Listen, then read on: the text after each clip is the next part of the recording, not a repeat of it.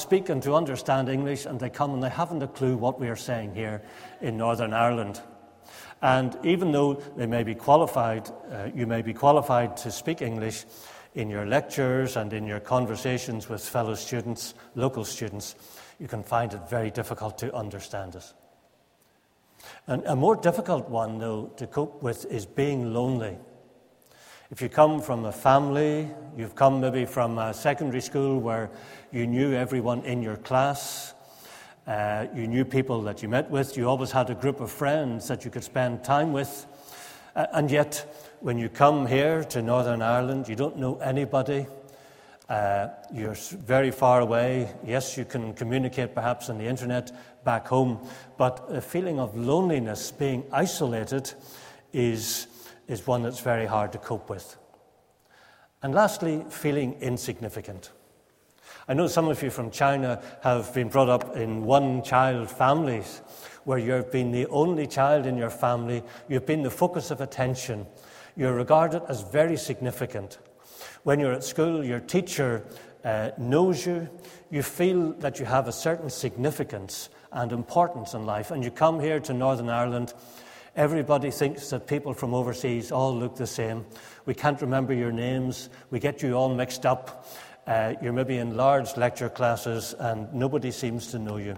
And you begin to feel that you're no longer a significant human being. You're just one in a million, and you begin to wonder is my life really significant? So, uh, we've those of us from Northern Ireland have gradually been coming to understand the shock that you go through when you come to a place like Northern Ireland. But that shock is similar in some ways to what students from Northern Ireland, from our own church, who maybe go even to England, the, the culture shock that they experience uh, can be somewhat similar, particularly from a Christian point of view. Northern Ireland is still quite Christian. But when you go to places in England or Scotland, uh, you suddenly discover that you live in a very different world. And it's this sort of uh, culture shock, particularly when there are religious connotations, that we're going to be thinking about this morning. And this is why we're going to use a case study of a man called Daniel.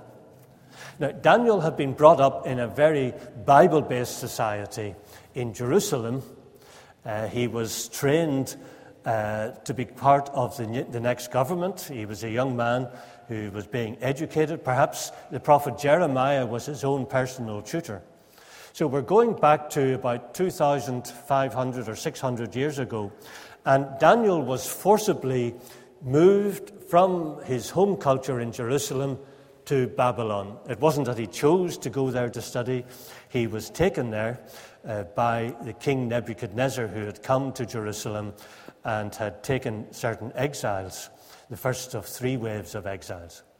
Now, the part of the Bible that we're looking at is in the book of Daniel, the, the book that Daniel himself wrote uh, towards the end of his life. So we're going to read together just this, how this book begins in Daniel chapter 1. If you're looking at one of the Pew Bibles, it's page 737. But if you just want to listen, then let me read just how this book opens.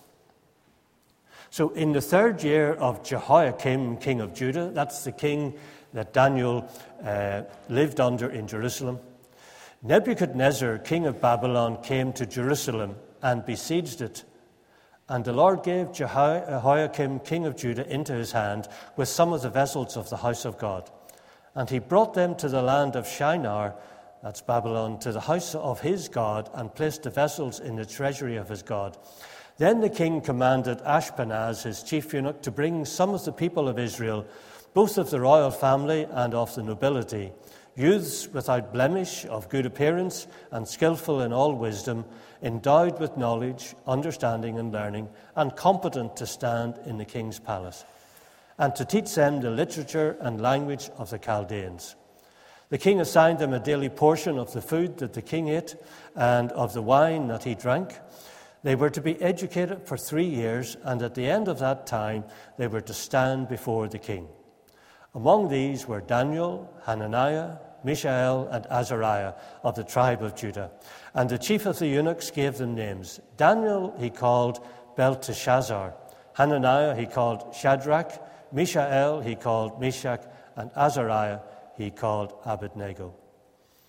But Daniel resolved that he would not defile himself with the king's food or with the wine that he drank. So, what we're seeing is Daniel may move from one culture in Israel to a very different culture in Babylon. Yes, there were all the usual cultural things the food, uh, the weather, and so on, as we'll see. But in particular, there are two things I just want to draw your attention to. When Daniel was being brought up in Jerusalem, the established belief was belief in the God of the Bible, that there's one God and he has revealed himself in the Bible. But in Babylon, well, Babylon was full of idols. Now, perhaps if you're from somewhere like India, you'll be familiar with this, or in other Buddhist culture. You maybe go to the temple and there are lots of different idols. Not one single unique God, but lots of different idols. And another big change in those cultures was that when Daniel was in Jerusalem, he was told that you should believe in what is true, not what appeals to you, not just because something is nice or makes you feel comfortable, but the most important question is is it true? So if someone said there is only one God, the question we should ask is, is it true? And that's the mindset that Daniel was brought up in. Whereas when he arrived in Babylon, the worldview there was you can believe in whatever you want. There were lots of idols, lots of gods, mixtures of religions, very multicultural, multi ethnic society. And you could believe whatever you want. And that at first sight seems much more tolerant uh, that you can believe whatever you want. But of course, when Daniel arrived with his worldview that you analyze everything and say, is it true? That, when those two different worldviews, firstly, believe in what is true versus believe whatever you want, Daniel discovered that the believe in whatever you want mindset was tolerant of everything except people who believe that there is only one true way of thinking. And as long as you didn't put forward what you believed as uniquely true, you were tolerated. But once you started to say, you must ask the question, is it true? Then that society became less tolerant. So Daniel had to experience life in that. I just want to make the point before we move on that the story that we're thinking about actually happened.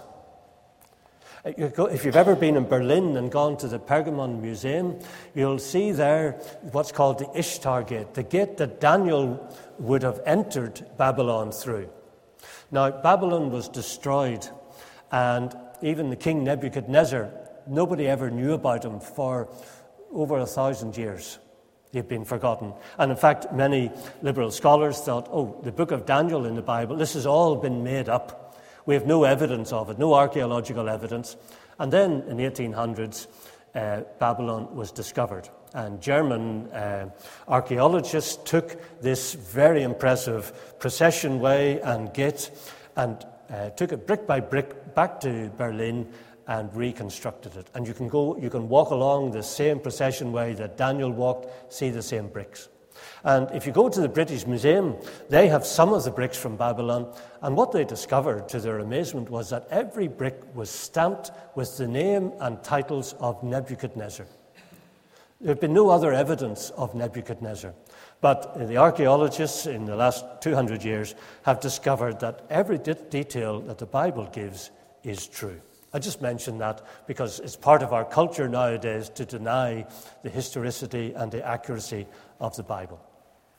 So, what are we told then about Daniel's life in Babylon? Well, as we read, Daniel was given a university education. He studied, he was made to study for three years. All his fees were paid, even his food and accommodation was provided f- uh, free. It wasn't the food of his choice, but it was still provided. He had to learn the language of the Babylonians. And uh, some of you will have had that same experience too when you come to Northern Ireland. And he had to study all the Babylonian learning, particularly literature, Babylonian literature. But Babylonian science was famous. It was quite advanced in some ways. their whole uh, measuring of time, their understanding of the, uh, the universe, uh, the way the planets moved, and so on. So Daniel had to learn all the culture, the, at the state of the art in Babylonian science and learning, Babylonian law, and the way that they governed their empire. So that was hard work. He had to do it, but he had an aptitude for learning, and he and his friends uh, relished the opportunity. I, I just mention that because sometimes there's a temptation when we feel isolated in our culture to withdraw, to develop a siege mentality, to think the world is against us, and not to have anything to do uh, with the culture and not to respect it. But Daniel and his friends studied what they were taught in Babylon. They, they did really well, as we'll see. But think of the cultural pressures on Daniel. First of all, we're told about the food that uh, they were supplied with. Now, the food was uh, really good quality food from the king's own table, and the wine was from the, team's, the king's own table. So they couldn't complain about the quality of it. But what Daniel was very uneasy about was the religious significance of this food. That it, it perhaps had been offered to idols, and it maybe contained pork, which Daniel had never ever eaten and would never eat. Certain types of meat he would not eat. We're also told later in the book that Daniel and his friends had to wear Babylonian clothes, trousers, and turbans. Now, that may not seem strange to us, but Daniel had never worn trousers in his life. And when he went to Babylon, he and his friends had to dress like Babylonians. At first, he must have felt like a fish out of water. He must have felt, this is wrong, this is not my culture. He looked like a Babylonian even if he didn't feel like one. But he did that, he accepted it. They were also given Babylonian names. King of Babylon wanted these people from other countries to have a Babylonian identity. So, Daniel, for example, the El at the end of Daniel is the Hebrew name for God.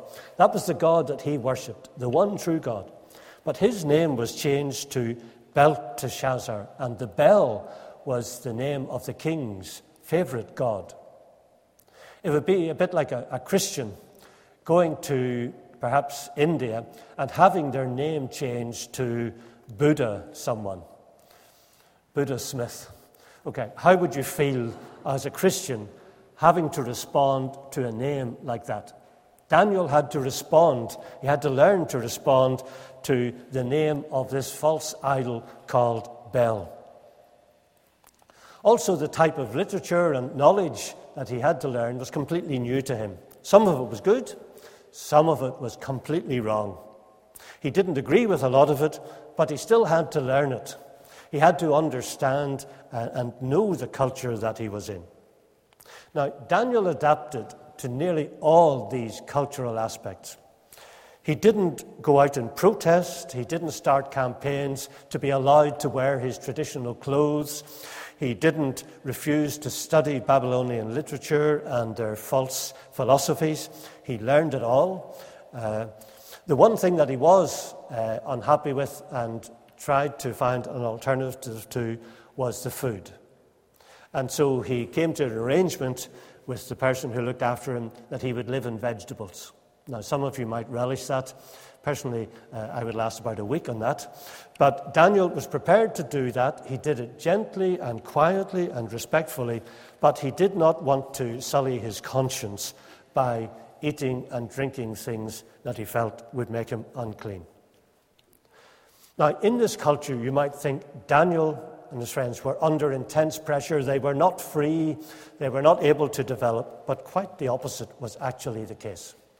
So let me just highlight some of the things that Daniel achieved in this alien culture. God gave Daniel great understanding in his studies. He and his Jewish friends came top of their class. They just excelled uh, beyond everybody else. And they understood even Babylonian culture and Babylonian religion and science better than their teachers, their own teachers did. Daniel eventually, in his career, rose to become the top civil servant in Babylon. He did not withdraw from society. He did not wage a war against Babylonian culture. He accepted this was where God had placed him, and so he made a success of everything that he turned his hand to. Later, when the Babylonians were defeated and the Persians moved in, Daniel was called out of retirement and became the top civil servant in the Persian Empire. Now, that tells me something quite significant. Daniel's reputation was not simply to be pro Babylon. He, was not nationalistic in the sense that he was pro Babylon, but when Persian, the Persian Empire came, he was called to, he was trusted and had the reputation for being someone that would work for whatever government was in place. So, in that sense, he was not nationalistic, he was not party political or sectarian in his approach. He just worked for whatever government was in place. And in doing this, he was obeying very specifically the words of Jeremiah the prophet. Jeremiah had written to people like Daniel and the other exiles, and this is what he said But seek the welfare of the city where I have sent you into exile, and pray to the Lord on its behalf, for in its welfare you will find your welfare. There was much in Babylonian culture that Daniel did not agree with, but he respected it. He worked for the good of the government of Babylon, and he fitted in with that culture. But there were some things that Daniel did not accept. I just want to pick out three things. First of all, he did not defile himself with things in Babylon which would have made him personally unclean in God's sight. There were some strange foods that he did eat but there were some foods, when it came to his relationship with God, that he did not eat. He didn't want to make himself unclean on the inside. He wanted to have a clean conscience in everything that he did. So he did not allow the culture that he lived in to interfere with his conscience before God. Secondly, he did not become corrupt to gain promotion. There are some countries, uh, I won't mention them, but there are some countries in our world where everything in the establishment is corrupt. The politicians are corrupt, the judges, the police are corrupt. If you want to get on, you have to bribe people. That sort of culture, it may not have been so extreme in Babylon, but Daniel refused to pay bribes, he refused to uh, become corrupt, to gain promotion, and when he was in power, his power did not corrupt him. He was known for his integrity. He was known for not being corrupt. When he was managing something, uh, part of the organization of the empire, he put in place procedures which made it difficult for other people to be corrupt, and corruption did not flourish. And Daniel had real integrity. And he and thirdly, he and his friends did not worship the idols or the gods of society. Babylon worshipped things like money, the king built a huge idol made out of pure gold. He thought, this will unite people. Everybody worships money. But Daniel's friends refused to bow down to that. I'll just mention one or two points uh, just about this. That Daniel certainly, he prayed. He continued praying. He prayed three times a day, but he did it in his home, in his own room, his private room. He opened the windows towards Jerusalem, but he didn't pray on the street corners. He didn't uh, arrange public meetings. Uh, he, he maintained his relationship with God, but he prayed in his own home. And Daniel and his friends, really, they only faced persecution whenever society tried to force its worship, the worship of their idols, upon believers in God. Daniel was perfectly able to practice his faith in Babylon until Babylon stepped over a line and said, uh, You must worship our gods, and try to enforce acceptance of unbiblical uh, idols upon uh, people like Daniel. Later, uh, the Persian Empire tried for a short time to stop Daniel praying.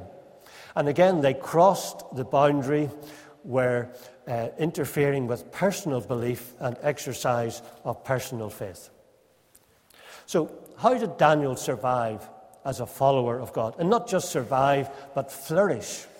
Uh, first of all, he worked hard for the king and did his job well.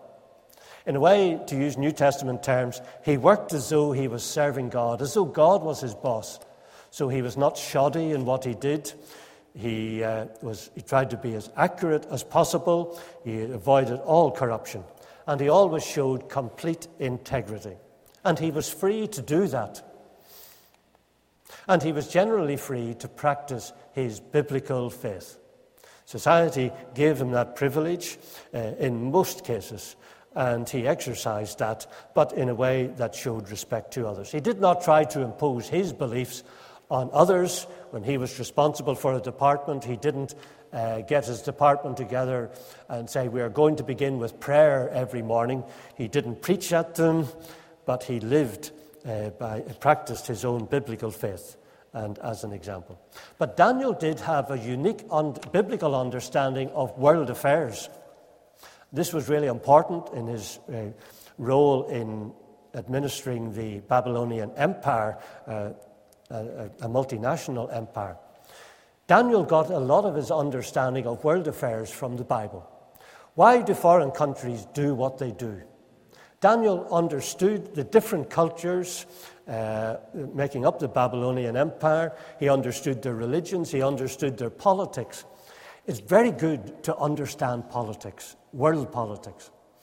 The discussions on Brexit would maybe be less heated if we understood more of European culture and the history of it. And uh, if you want to make a useful contribution to society, it's important to have a biblical understanding of world affairs.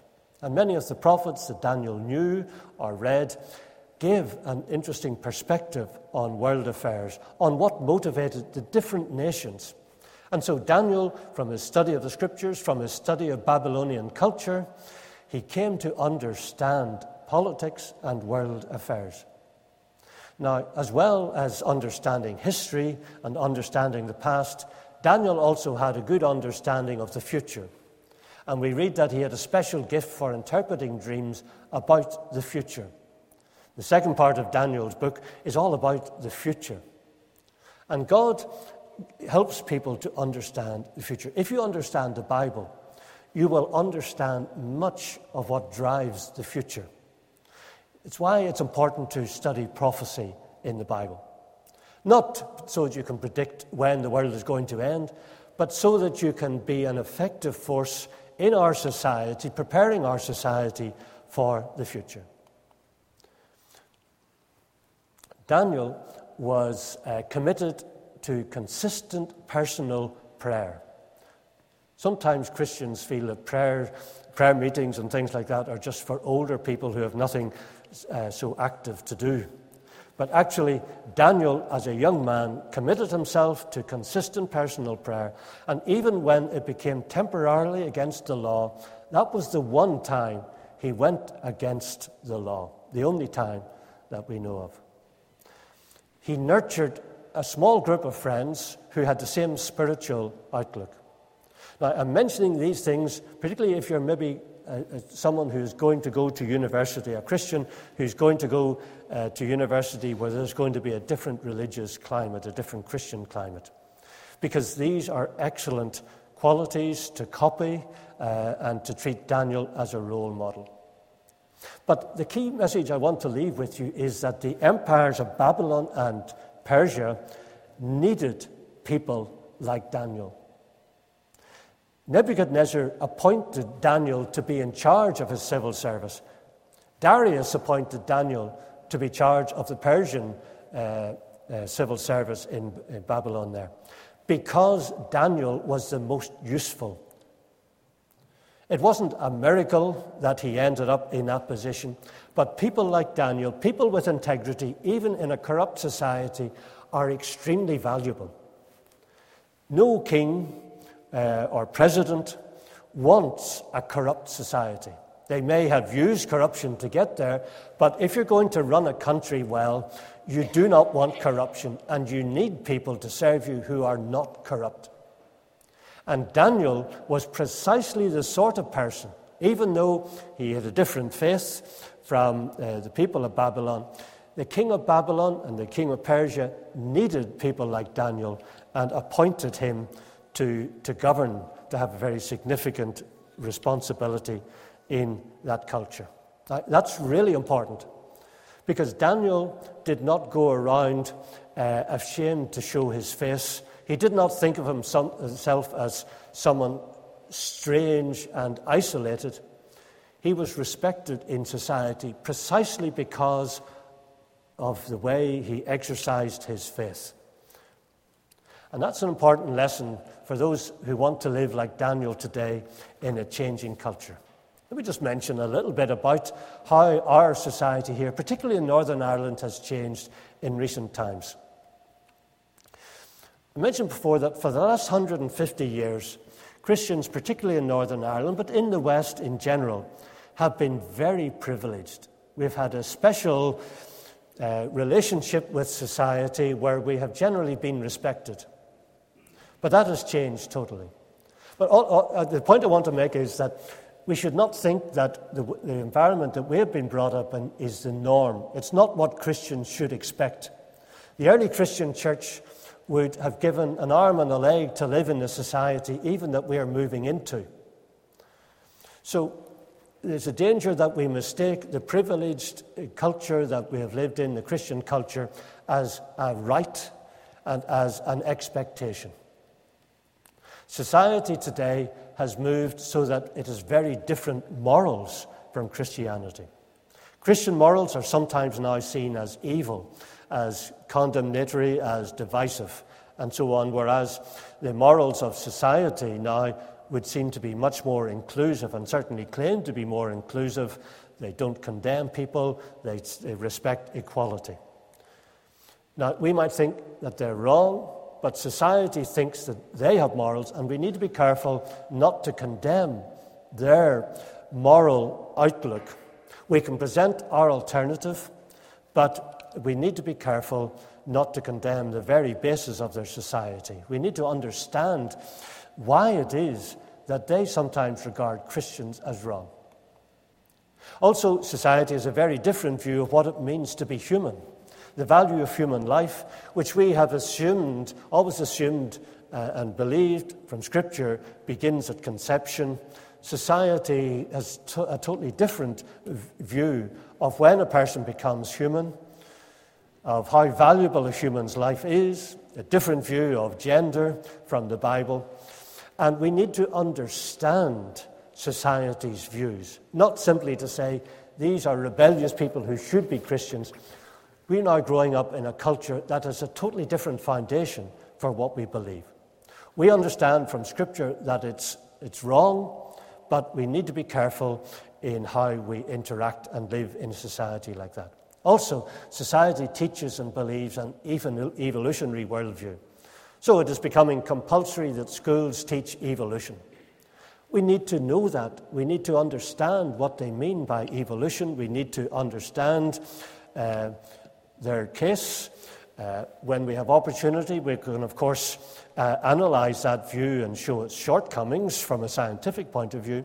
But it's important to understand evolution because it has also driven so much of economic policy, war policy, social policy. So we have social Darwinism. Uh, the First World War really began in a climate post Darwin where leaders b- believed that the, the strength was good and that the strongest societies would come up on top. And racism was really developed as a result of Darwinian teaching. So we need to understand evolutionary way of thinking, the evolutionary worldview, even if we completely disagree with it. And just to point out that opposition to Christianity, even in our culture, sometimes it looks as though they're very anti Christian, but it's often because of ignorance rather than opposing it from a position of knowledge. People often reject the Bible and have never even read it. Now, if someone has studied it carefully and they reject it, well, that's different. But just because someone says, Oh, I don't believe the Bible, doesn't mean that they're very anti Christian from a fundamental point of view. And it's sometimes a good opportunity to, to, ask them, Well, how much of it have you read? And to invite them to read it and then to explain to you from the Bible itself why they disagree with that. So, living in society like that, um, first of all, we need to analyze our society. But just to, to finish with a few points about living as a Christian in today's society. First of all, don't panic. It's not a sign of the end of the world. Sadly, this is sometimes the reaction of people who have lived in a very Christian culture and they see society moving away from that and they say, oh, this is the worst time we have ever had in human history. We've had much worse times. Christians have survived in much worse times. But let's follow Daniel's example. First of all, do not become defiled. Keep personally clean on the inside. We need to guard against pornography. We need to guard against things like drink and drugs, which encourage people to, uh, to become more immoral. We need to keep morally pure. These things that are fundamental, we are free to do. We are completely free not to be in immoral relationships, completely free not to take drugs or alcohol if you choose to do that. We're completely free to live a clean life. And society does not force us. It might encourage us, it might bombard us with propaganda, but we are free to live clean, undefiled lives. We need to learn what society believes, even if we disagree with it. We should not blaspheme the idols, if you like, and beliefs of society. This was something that, a lesson that the Christians learned and practiced in Ephesus, where there was a goddess, a so called goddess, Diana of the Ephesians. And when Christians were criticized, the town uh, governor was able to say, These people have not blasphemed our goddess. They don't believe in her, but they have not gone around criticizing and making fun of our religion. So we need to be careful that we do not blaspheme the, the values, even that this world uh, upholds. Even when it comes to gender, issues like that, we should not mock, we should not uh, make fun of and uh, blaspheme in that sense. Uh, things, uh, idols, and role models that society would hold up. Yes, we live an alternative, we present an alternative, but we should seek, as Daniel did, to influence society through consistent prayer. That's what Paul tells us to do in 1 Timothy. We should be able to, uh, we should be ready to explain our biblical views when we are asked. This is what Peter says in the New Testament Be prepared to give an answer to those who ask you, but do it with gentleness and respect. We should have integrity and avoid any hint of corruption. But if you're working for your employer, you should always seek the good of your employer or organization, as Jeremiah uh, told the exiles to do. Serve your boss as though you were working for God. Some people become anti established in the work, anti management. They're always working against management. They see their role as to make life as comfortable for themselves as possible. But as a Christian, we should seek the good of the organization that is paying us our salary. And in the family, we should be role models as fathers and mothers and young people. As society and morality uh, degenerates, the role of a Christian family becomes something really precious. It becomes a real witness in society. Christian family isn't always perfect, but if we seek to live uh, trying to please God in our family, that ha- can have real impact on our society. And the truth of the matter is that society needs people like that. Society may not like Christians, but it needs Christians who live right in a pagan society. And I just want to end with a psalm, part of a psalm that Jim brought to us last Sunday evening. It's talking about righteous people who live according to the Bible. Blessed is the one whose delight is in the law of the Lord, the psalmist says. That person is like a tree planted by streams of water, which yields its fruit in season and whose leaf does not wither. Whatever they do prospers. That's like Daniel. And then the alternative is not so the wicked. They are like chaff that the wind blows away. I mention that because trends in society come and go. Uh, one generation will uphold one ideology very forcefully and enthusiastically. But if we hang in there and we're like a tree that doesn't move away from its roots, Those trends will come and go. Something else trendy will come, but they're all like chaff, and we need just to be rooted in the word of the Lord to uphold the truth quietly but and politely and gently and with respect, but not to move from our roots because society needs roots. Our agriculture needs trees to withstand the wind, to stop the soil being blown away. Our society needs people who are rooted, who have anchors, not who are aggressive against society, but who are pillars in society at all levels of society. So I trust as we, uh, as we have considered the, this example of Daniel in a very different culture, that those of us who are Christians uh, living in what seems to be a very different culture will be pillars in society, examples to society, and bring benefit to it. Let's just close in prayer. Our Father, we thank you that what we sometimes find as a shock is no shock uh, in your word. We thank you that you have given us so much to prepare us, not only to resist evil in society, but to bring good to society, to bring benefit to it, to be lights in a dark place. We pray that those of us who are believers would be like that, to be like Daniel. And those of us who aren't believers here this morning, we pray that we would realize that there is one true God, that there is truth, and that the best security in this world comes from knowing God and having eternal life. We pray this in Jesus' name. Amen.